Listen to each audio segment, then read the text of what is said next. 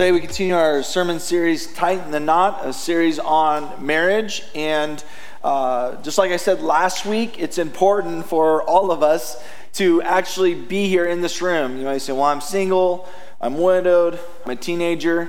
The reality of it is, for all of us that are here, opening up God's word and understanding what it says about marriage and the things that we need to work on when it comes to married couples is valuable.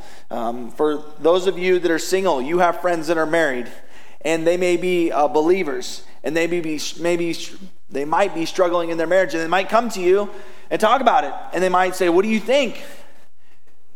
Even though you're single.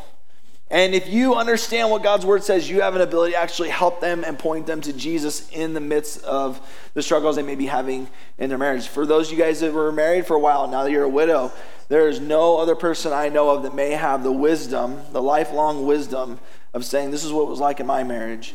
For those of you that are teenagers, eventually, Lord willing, you may be married one of these days. And so now's the time where you can begin to saturate your mind and your heart with God's word in regards to what it says about relationships and marriage. And so we talked to this about this idea of tightening the knot. What does it look like to be intentional in your marriage, to tighten the knot, to tighten the relationship of the vow that you made um, as husband and wife, and how so easily the things that God wants us to do, we at times don't do. And what happens is those knots begin to loosen. And unfortunately, sometimes they unravel because we have an enemy that is coming after marriages. That's just the reality. Um, we've experienced it in our church ever since uh, we've kind of come out of this COVID era. Marriages have been hit hard. And so we're in the process of just looking at God's word and asking the question what does it look like in regards to communication? um, dating and intimacy? What does it look like in regards to finances and selflessness? And so we're going to keep coming back to um, a couple things. And the first one is this we talked about last week habit number one. Would you be willing to start having Jesus centered and significant conversations daily? Oftentimes, when I'm meeting with people, it seems like these conversations about Jesus and significant conversations, they only come out of a reaction of when the relationship isn't going well. All of a sudden, these are the things that start getting talked about when in all reality, like Jesus invites us to have significant conversation with our spouse every single day. And at the core of it, what we're trying to do is we're trying to do what this next graphic kind of shows. It's a, it's a picture of a husband and wife relationship that are both pursuing Jesus as the foundation of their marriage. Remember, Jesus is the one that invented marriage. God invented marriage. Um, and so, for us as believers, we have to decide are we going to put Jesus as the foundation of our marriage through all the different life's ups and downs, the different things that we think, the different things that we feel?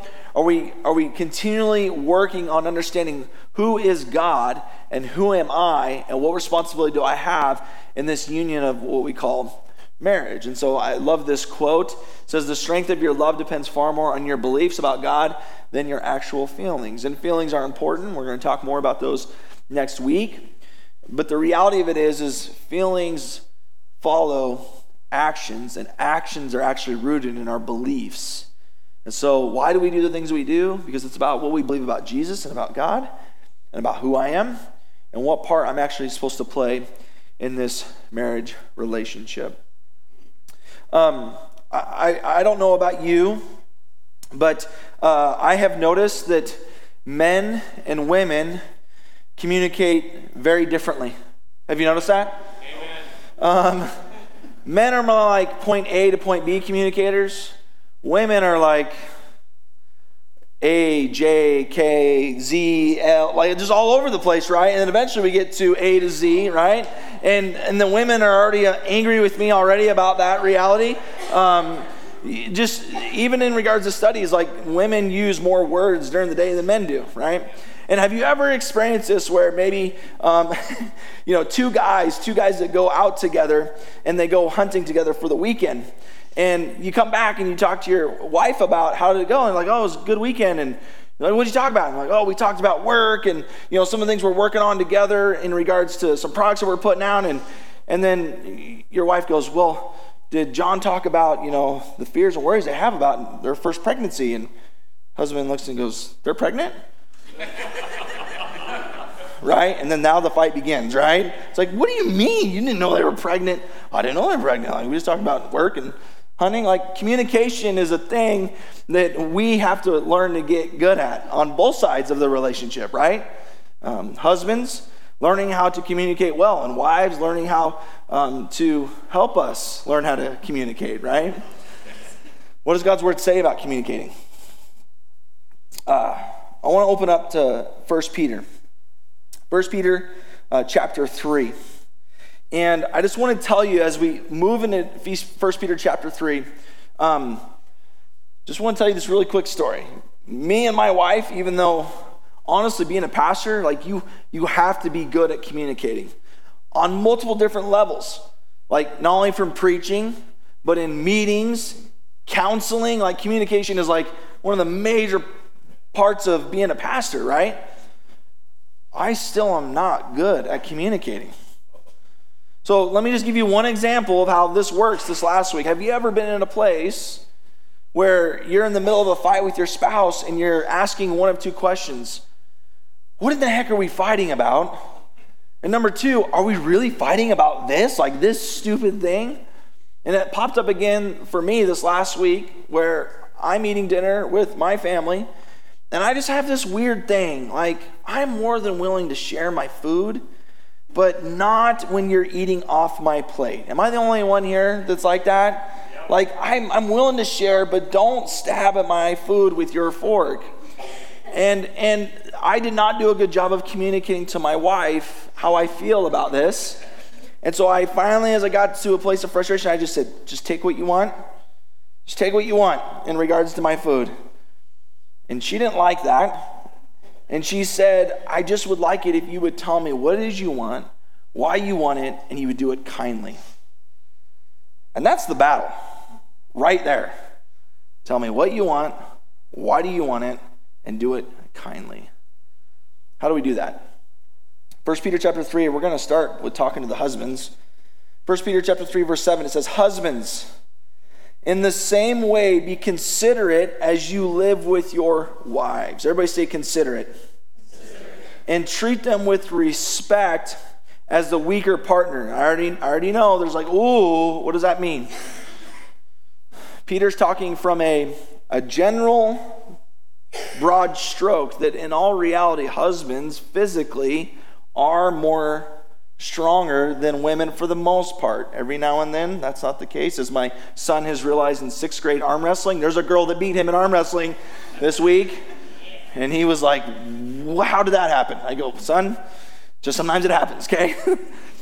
but Peter says, Be considerate as you live with your wives and treat them with respect as the weaker partner and as heirs. Everybody say heirs. Heirs, heirs with you of the gracious gift of life and this is really important. Why? So that nothing will hinder your prayers. The word considerate is the Greek word gnosin. It means wisdom and understanding. It means to approach with intelligence. To approach with intelligence. David Walls puts it this way To live with your wife and demonstrate wisdom suggests a deep desire to understand your wife, to get to know her at more than just a surface level. It suggests a sensitivity to her needs and a desire to respond to these needs knowledgeably. And all the wives are saying, Amen, right? To actually be known, but not to be known on a surface level, but to be known in a deep, deep way. Husbands, how well do you know your wife? How well do you know her? We're going to talk about this even more next week, but how, how well do you do in pursuing your wife and understanding her in a deep, deep way after you've caught her? Like, we're married.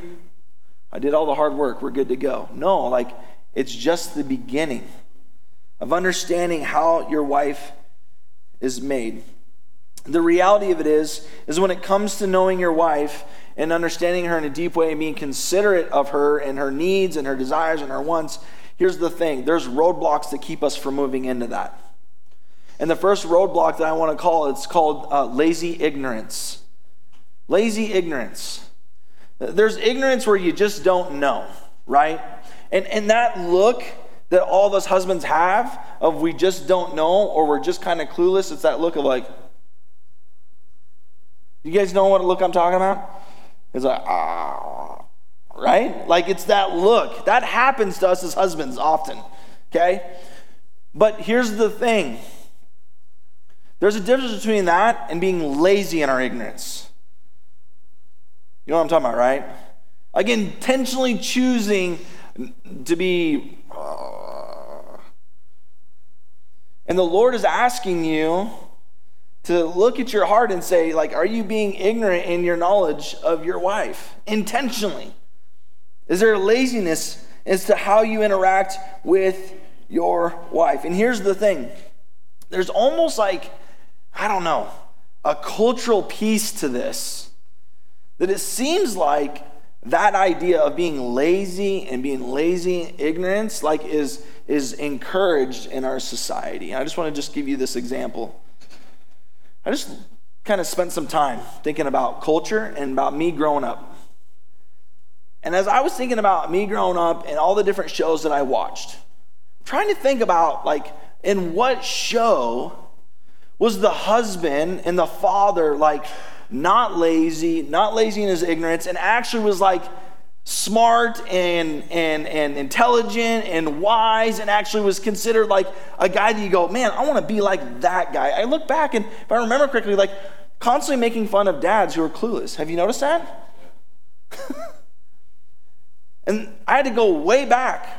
And the only guy that I can really remember that was like that was Andy Griffith from the Andy Griffith show that was like, that guy had it together. Now, I know there was a show called Leave It to Beaver, and I saw it a little bit, but like, I don't really remember that show. but I hear that that's a guy, right? But the rest of them are kind of just clueless. And it's like encouraged. Husbands, like, this is not what God calls us to.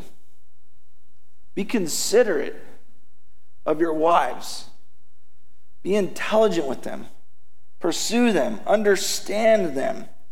Choose to actually ask the question what does my wife need from me? What would it look like if you asked that question every day to learn, but eventually, this is what they really want. They want us to just be able to see it and act on it. Not to always ask. Um, this last week, it it's a small thing of like an area that I'm trying to grow in as a husband, but my wife, she's working now. She's, she's not just part time, she's almost, almost full time. And so it's been a little bit stressful in the midst of that transition. Uh, we're trying to get our home operating at a new level with her working more. Um, our kids are becoming more independent, so we have that ability for her to do that. And so um, it's been a little bit stressful. And I've noticed that. And so the other day, I actually had a meeting that got canceled, and I had a little bit of free time, and it was um, uh, late in the morning for, for me. And so it was about 8.30 and she was coming to work and she works just right down the road. And I just thought to myself, you know what? How can I be considerate of her? How can I serve her today? How can I let her know that she's loved today? And I thought about when we first started dating. She used to leave work, her lunch work, all the way over on East Boise and drive all the way to Meridian when I worked at Moxie Java. And I would give her a white chocolate mocha, my only free drink at work, I would give to her. Bonus points, right? And she liked white chocolate mocha, but she liked the powder white chocolate mocha, not the syrup white chocolate mocha. Unfortunately, they don't make that anymore. So, what does she like now? She likes uh, the cold brews with the sweet cream. Anybody a fan of the cold brew? Yeah? Why did I do that? She goes, Why did you do that? I go, I just, I'm thinking about you. I know it's been stressful. I want you to know that I love you. And so, what does it look like for you to be considerate of your wife? to recognize where she's at, to meet her where she's at, to love her, to encourage her. What causes your heart to be inconsiderate towards your spouse? And do you recognize what happens when we live that way? Peter says, Your prayers are hindered. I see it this way maybe one of these days my daughter will get married. And if my son in law comes to me and says he wants to have a conversation with me, but I'm hearing about how he's treating my daughter in an inconsiderate way, do you think I want to have a conversation with this guy? No. What I want to do is say, you need to go work stuff out with my daughter. I think that's how it is with God, because it's his daughter. He's inviting you to be considerate of her. Roadblock number two. Roadblock number two in us having good communication and considerate of one another is pride in your own heart. Um, examples of pride. Um, I want to talk to the wives really quick. Um, us husbands, we're sometimes clueless, we're learning, we're trying to figure out how to communicate. Um, but there's going to come a moment where he may come and ask for forgiveness for his lack of inconsideration towards you. Are you willing to forgive him? Are you willing to forgive him? Or are you going to hold on to bitterness? Are you going to hold on to being right? Or are you willing to forgive? And maybe it doesn't get to just that posture. Maybe it doesn't get to that um, level of, of communication quickly. Because sometimes us as husbands, like we're too prideful to come and ask for forgiveness. And so what we do is we, we begin to cooperate in attempting to bridge back the relationship. You guys are laughing right now, right? Like, you know this. Are you open to him talking? And are you cooperating with him as he's trying to bridge the relationship back? Are you choosing to fight for the relationship or are you choosing to fight to be right? This is the core issue of pride. I'm right, you're wrong. And that might be true. But it has to start somewhere where we start to communicate and actually work through the problems and being open to one another. This is actually what I believe the inner beauty that uh, Peter talks about earlier in 1 Peter chapter 3 as he's talking to wives. This is what inner beauty actually looks like it's a willingness to forgive. Roadblock number three is the fear of vulnerability. This is the reality of what keeps us from being considerate with one another and actually communicating with one another. What does that mean, the fear of vulnerability? It's this reality I'm not being fully honest with you, and you're not being fully honest with me. What does that look like? I can't be honest about insert sin, insert a concern. I can't be honest about this thing because I'm barely holding on to the little piece I have in my marriage. Have you ever been there? You hold back because you're afraid of the conflict that's brewing or that's in front of you. And the reality of it is, communication doesn't get better by just holding back. Communication gets better when we actually are, are vulnerable and honest using I statements about what's going on inside of each other. Maybe it's this, this fear of vulnerability. I'll fix myself, then I'll go to my husband and wife and tell them what I'm actually dealing with. And I just want to invite you into this conversation. Does it work with Jesus in regards to that? It doesn't. We don't fix ourselves and then come to Jesus. The same is true in our marriage. We don't fix ourselves and then come to our spouse this is where this idea of, of sanctification and holiness co- takes place in regards to us actually coming and being honest and open with one another and beginning the process of, of really confronting the lies that we believe. If you really think about it, I can't be honest. I'll fix myself, then I'll come to my wife or my husband. Those are lies that the enemy are per- per- perpetuating in order for you to separate in your marriage. He actually wants you to come together. And the reality is that communication with the enemy, it will impact your communication with your spouse.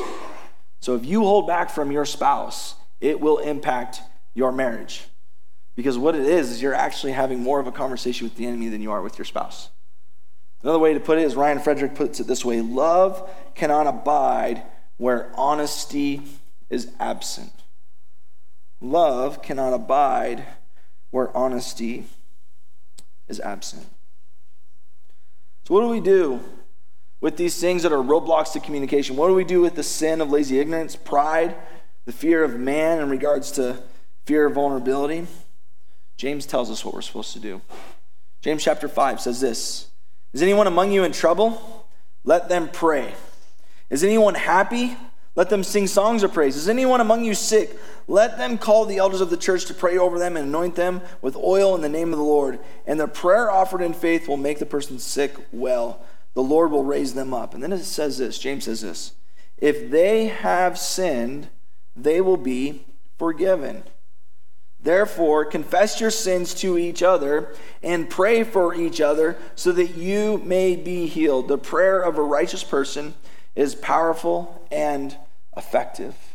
If you want to work on communication, you, have got to be considerate. You've got to address the roadblocks. But when the roadblocks come up in your mind and in your heart, you have to be willing to say, I am wrong. Will you please forgive me? And the other person has to make a choice. Will they be like Jesus? Will they forgive? And then the next piece that I want to offer to you is you have to start praying together. You have to start praying together. You want to work on communication? It means communicating to the, the, the King of Kings, the Lord of Lords, Jesus. And it means praying together with your spouse, communication with your spouse, just like it will be impacted if you're talking to the enemy. The same is true in regards to if you talk to Jesus about Jesus and your spouse, and your spouse and about Jesus, it's going to impact your marriage. And I know that in regards to this idea of prayer with your, your spouse, it's probably one of the hardest things to do. Why? Because it's a war. It's an it's an enemy that wants to keep you from being one with your spouse. Praying with your spouse is one of the hardest things you will do because of the intimacy that's involved. But the reality is that the scriptures talk about us as believers, and I would argue this applies to our marriage, is you have to confess sin to one another. And you have to pray with your spouse. Confession and prayer is an assault on wrong belief systems that you have. And here's the big thing the condition of your heart. Here's the thing as a pastor, when I sit down and I counsel people and talk to them about the things that they need to work on and the things that I self reflect on my own marriage and I have to work on, here's the thing there are lots of different tools. We even have some of those tools in our home group. Like use I language. Like I language helps in communication. Don't fix one another. All those different things that maybe you've heard of in counseling, active listening. Have you guys heard of those things? Raise your hand if you've heard of those things. You've heard of all those things. And they're good tools. But here's the thing those tools don't work if your heart isn't humbled before God and to one another. It doesn't work. You want to know? Because I see it in my own marriage. Because even if I use I statements, even if I don't fix, the body language of what really is going on in my heart gets translated to my spouse. Are you with me? And they don't hear it. So ultimately, you got to ask yourself where's your heart? Where's your heart? And are you willing to start habit number two, which is praying for each other out loud and together? You want to work on your communication? Your communication stinks? Start praying together. Start praying together out loud and with each other. Because here's the thing nothing humbles you more than coming together with your spouse under the King of Kings and Lord of Lords. There's something sacred that starts happening when you do that because you begin to realize, I've got to humble myself. I'm, I'm talking to Jesus about my wife or my husband. You start praying for each other out loud, there's a humility factor that begins to take place. Colossians 4 says this Devote yourselves to prayer, being watchful and thankful. Do you think that applies to your marriage as well? I think so. First Thessalonians, pray continually, except with your spouse. Doesn't say that, right? Pray continually. Give thanks in all circumstances, for this is God's will for you in Christ Jesus. Ephesians 6 8, and pray in the Spirit on all occasions, except for with your spouse. Doesn't say that on all occasions with all kinds of prayer and requests. With this in mind, be alert and always keep on praying for all the Lord's people. What would it look like if every single day you chose to come together and spend time praying? Maybe saying, well, what am I supposed to pray about? Well, it doesn't really have to be a whole lot, you guys. There are some days where the only thing that I can do is to sit silently and then say, Lord, Thank you for my wife. Would you bless her and bless our marriage? Amen. That's it. And that's it. It doesn't have to be this big thing, something simple where you just start and you just say thank you. Give thanks in all circumstances. That's it. As you begin to work on your heart. How else would you maybe start praying together with your spouse? A couple other next steps that I want to introduce to you. Next slide. Dedicate a time in the day when there are limited distractions. I know for me and Natalie, like, if it doesn't happen in the morning, it's probably not going to happen the rest of the day, okay? Uh, we've got three kids and we're in the midst of it, and so it is just nonstop as soon as they get up.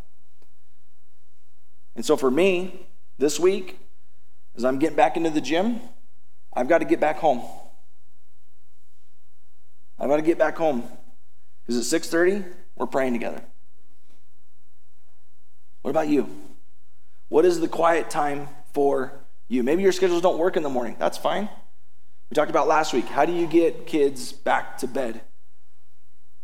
So that you have time in the evening to sit with your spouse. Number two, hold hands. Some of you might be saying, oh, we're not there yet. I understand. There's moments where Natalie doesn't want to hold my hands either. but we are going to choose to act even though we don't feel like it because we are fighting for oneness within our marriage. Amen? So hold hands. Hold hands. Silence is okay. It's okay. Silence is okay.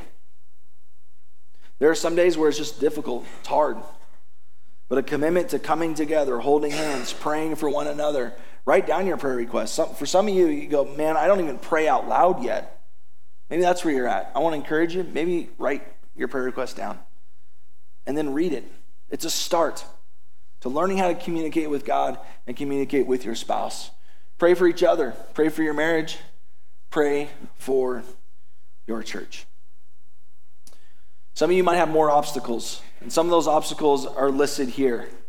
Um, it's hard to pray when he or she won't initiate or participate. Here's what I'll just tell you um, both of you need to hold each other accountable to this, but I'm just telling you, husbands, you need to take leadership on this. And if your wife initiates because you won't, enter into it. Hold each other accountable. You might be saying, it feels awkward and I don't like it. That's how most new things are. And things that are good, things that are good, usually start off hard and difficult. You might be saying, I feel like our prayers are too shallow. My husband and my wife is a non believer. Every time we start building a habit, we fail to keep it up. These are all things that are real. And what I want to invite you into is to scan that QR code. There's a, a website called Fierce Marriage. It's an amazing website.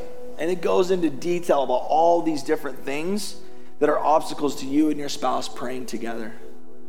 And these obstacles, they're honest, real obstacles. And there's more detailed interaction on their website about what does it look like to overcome those obstacles.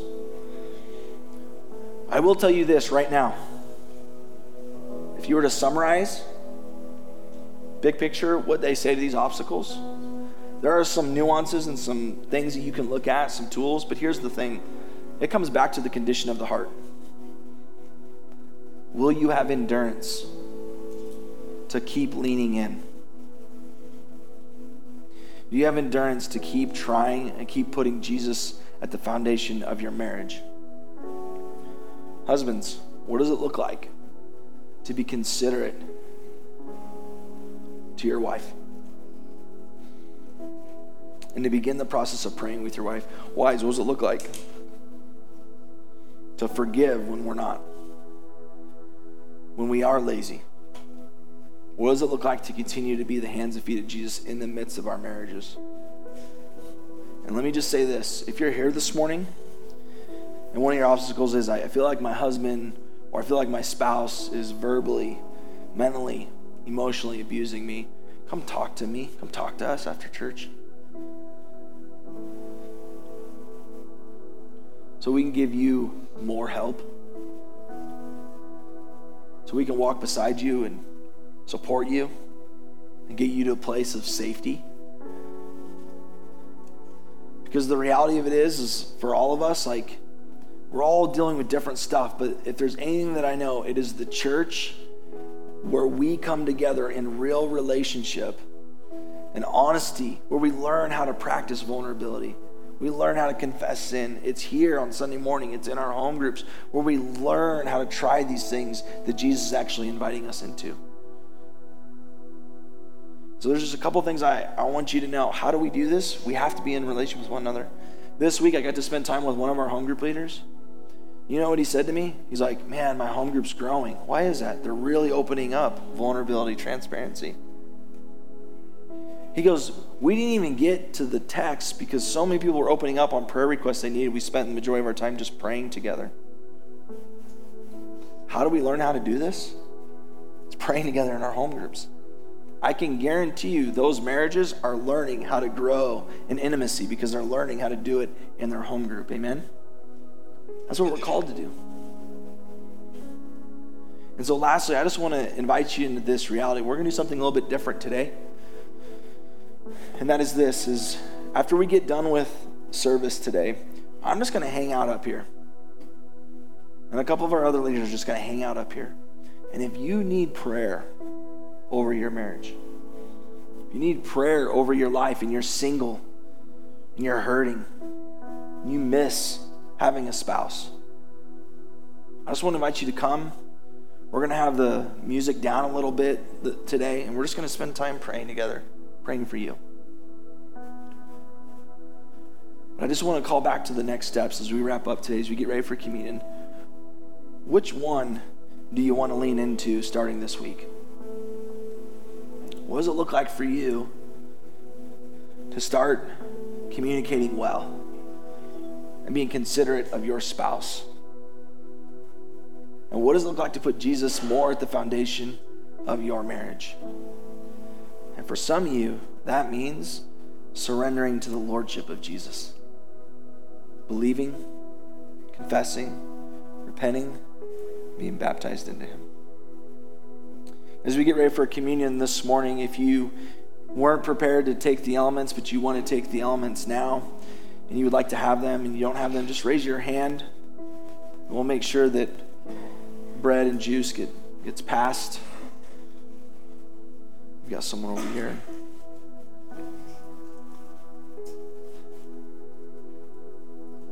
Let's spend some time with Jesus as we get ready to have communion together.